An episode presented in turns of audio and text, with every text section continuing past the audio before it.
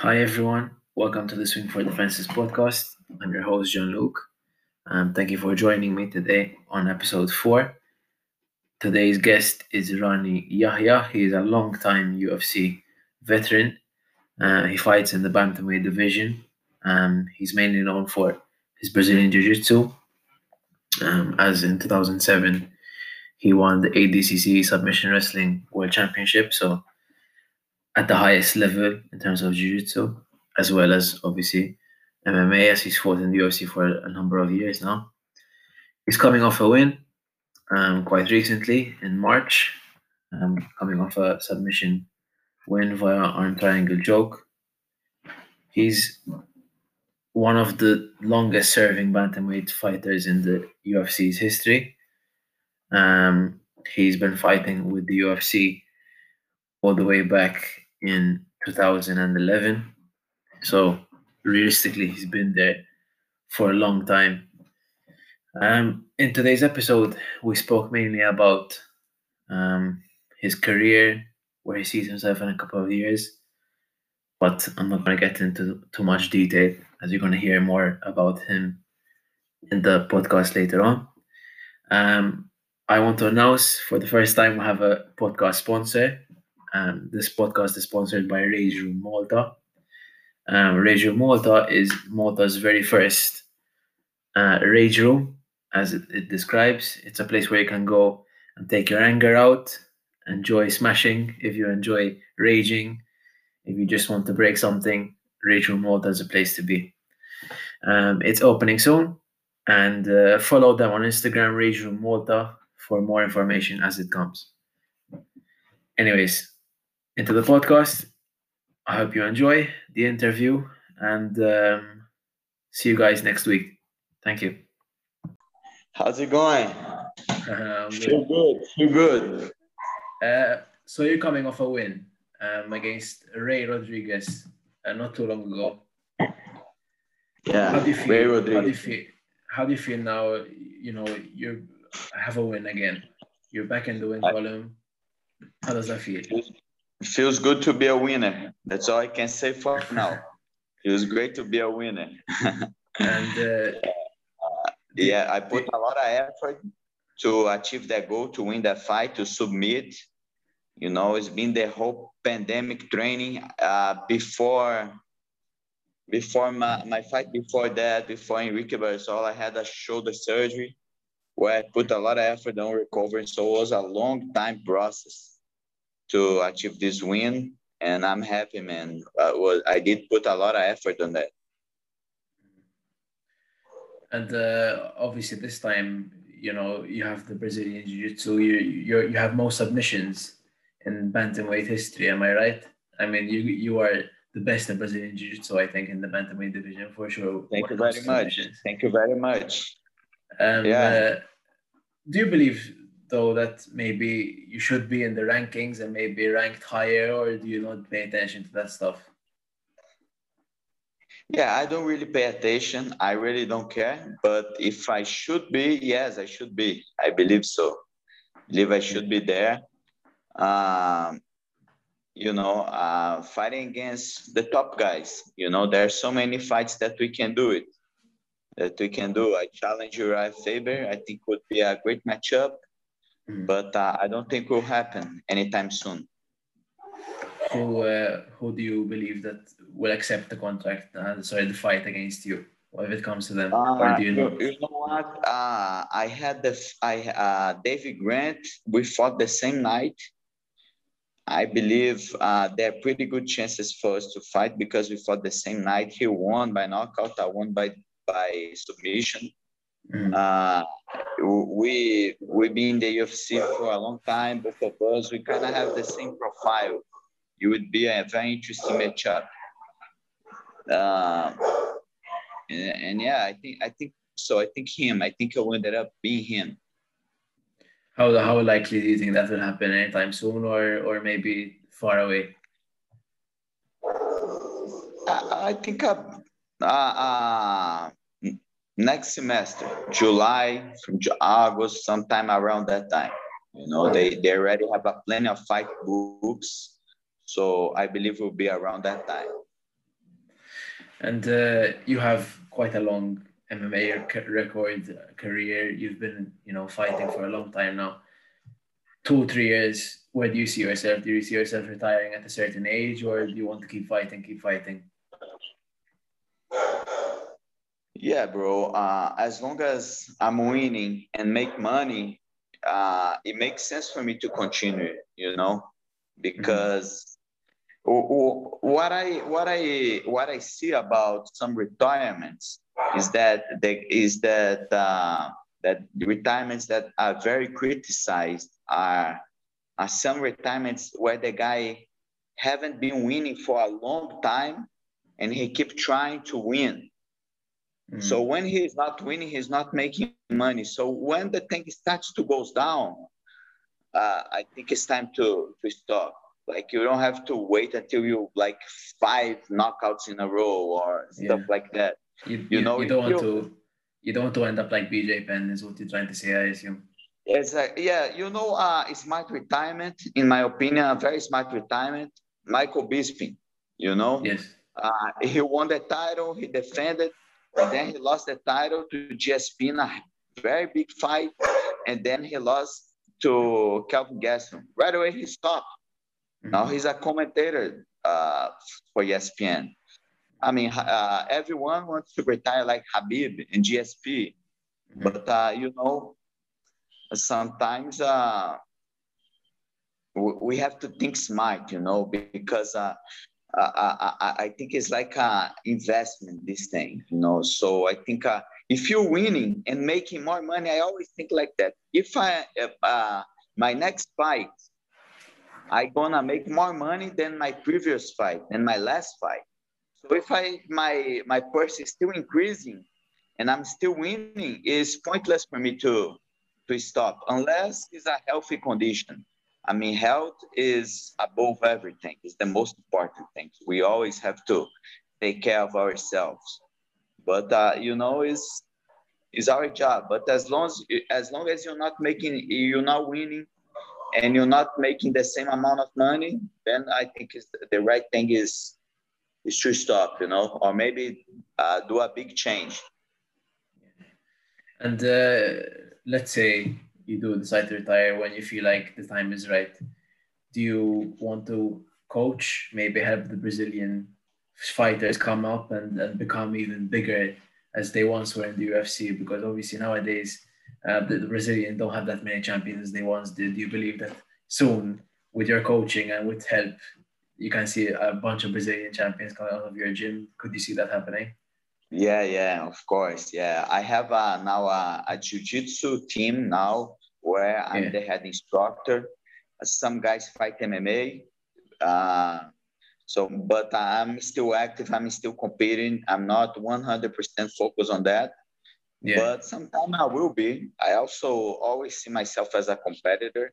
You know, uh, nowadays, man, there's so many offers for for fighters uh, like uh, like you know after 40 after 50 years old man i think uh, that fight between tyson and roy jones jr is a revolution in the sport you know uh, very mm-hmm. soon mm-hmm. we're gonna see fighters over 50 years old uh, fighting like uh, legends fighting you know what change things are changing so much like 20 years ago when i was beginning in the sport like a 36, 35 year old would never fight. He would be considered an old man.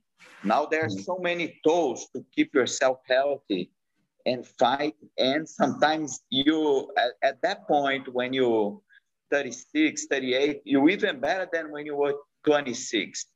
So we don't know what's the peak of the of the athlete, the age that is the peak of the athlete right now. You know, uh, because uh, I used to remember something that our coach for me told me. The peak of male strength is when you turn 26. Uh, six, seven years ago, Dana White said that the peak of uh, of the performance of a UFC fighter is between 28, 29. But you see Jan Blachowicz being a champion at 38 after he comes from a lot ups and downs. Daniel Cormier, yeah. many guys so, I mean, there, there are so many things changing in the world, technology. supplements, doctors that that can give longevity for our careers. You know, so there's yeah. so many options, and it makes a lot of sense, man. Yeah, uh, because uh, if you see the, Roy Jones, Tyson, or, or anyone who got the legend status, mm-hmm. they had a whole career of uh, uh, uh, working on being famous and working on on their own name, and then they go and then they get older. They already have so many fans that are gonna watch them because he had a 20, uh, 25 year uh, career where he was fighting and uh, making a, a big name for himself. So, I mean, it, it, it is something interesting, something interesting to mm-hmm. think about, you know. I flirt with retirement a lot, man, because weight cut uh, never gets easier. Uh, mm-hmm. sparring sessions, we are way more educated nowadays, you know, about sparring. Like, um, I spent so many years, man, left uh, uh, living my my career in the gym. Yeah, living my, my best potential in the gym, doing hard sparring in the gym, you know, uh, and not performing well in fights. So right now we're we're very well oriented about how to do sparring. So uh, all these things are evolving so it's important for us as an athlete, you know. Uh, um, Max Holloway said that he hasn't sparred for his last two fights. Do you maybe believe that's a correct mentality to completely cut out sparring, or do you have to do sparring?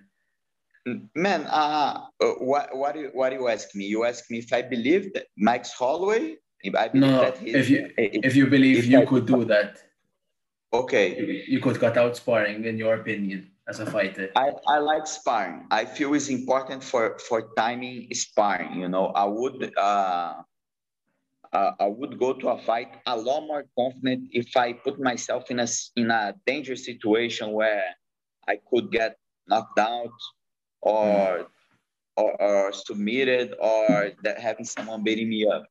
But even that, you gotta be very well orientated. You know, I mm. wanna feel that but my sparring partner knows that he can that that that, that I'm gonna have a fight coming up, and he gotta be be aware of how to make me help me help me win. You know, mm-hmm. so that's why coaches are important on ori- orienting uh, orientating fighters. You know, mm-hmm. uh, so uh, but yeah man there's so many ways to spar as well you know like uh, one way that i really enjoy sparring is like small mma gloves rand have small mma gloves a shirt off and fight shorts just the way we fight right but we cannot do the way we fight otherwise would be a fight like we, I, we cannot mm-hmm. throw hard punches and hard kicks you know, uh, and then that's a good way to spar, you know, you kind of get a little bit of the time, you know, timing to get closer, time to the takedown. For me as a grappler, that works very well. Another way that uh, I like to spar a lot is shin pads and uh, training gloves, not big uh, boxing gloves, but training gloves. Like uh, one, one not MMA glove is look like an MMA glove, on, on the fingers, the way you adjust the fingers, and it's a little. Uh, I know what you mean. Yes, uh, yeah, like a combination I mean? of both. Yeah, they're like a combination, combination of boxing. Both. So yeah. uh, I, I mean, uh, we we can inspire. Like uh, I would consider nowadays the hard sparring sessions that with with that kind of glove. Uh, you know that stimulates the fights a lot. Really simulates the fight situation. So and I mean, headgears are very important, you know, but I don't think you have to spar like twice a week, like people used to say, especially for me, man. Let's suppose that uh, I mean, in a very good shape, okay, uh, my weight is low, and they, they call me that, and they say, hey, you have a fight three weeks from now. I probably wouldn't spar. I would consider that the, the other 39 professional bouts that I had was my sparring for my next fight. Mm-hmm. You know, so maybe I think that that's what Holloway, uh, not the message that he's trying to say or anything like that, but that's uh, uh, how he kind of feel inside his mm-hmm. mind. You know, that's his mindset, I believe. Like he's been in so many wars, man, that you know that uh, that he feels good in the octagon. And the other thing is, man, uh, uh, the war inside the octagon is different than any sparring session, man. Uh, you can inspire, you can, inspire uh, any way you want in your life, but uh, the, uh, to simulate a mixed martial arts fight is only inside that cage, you know.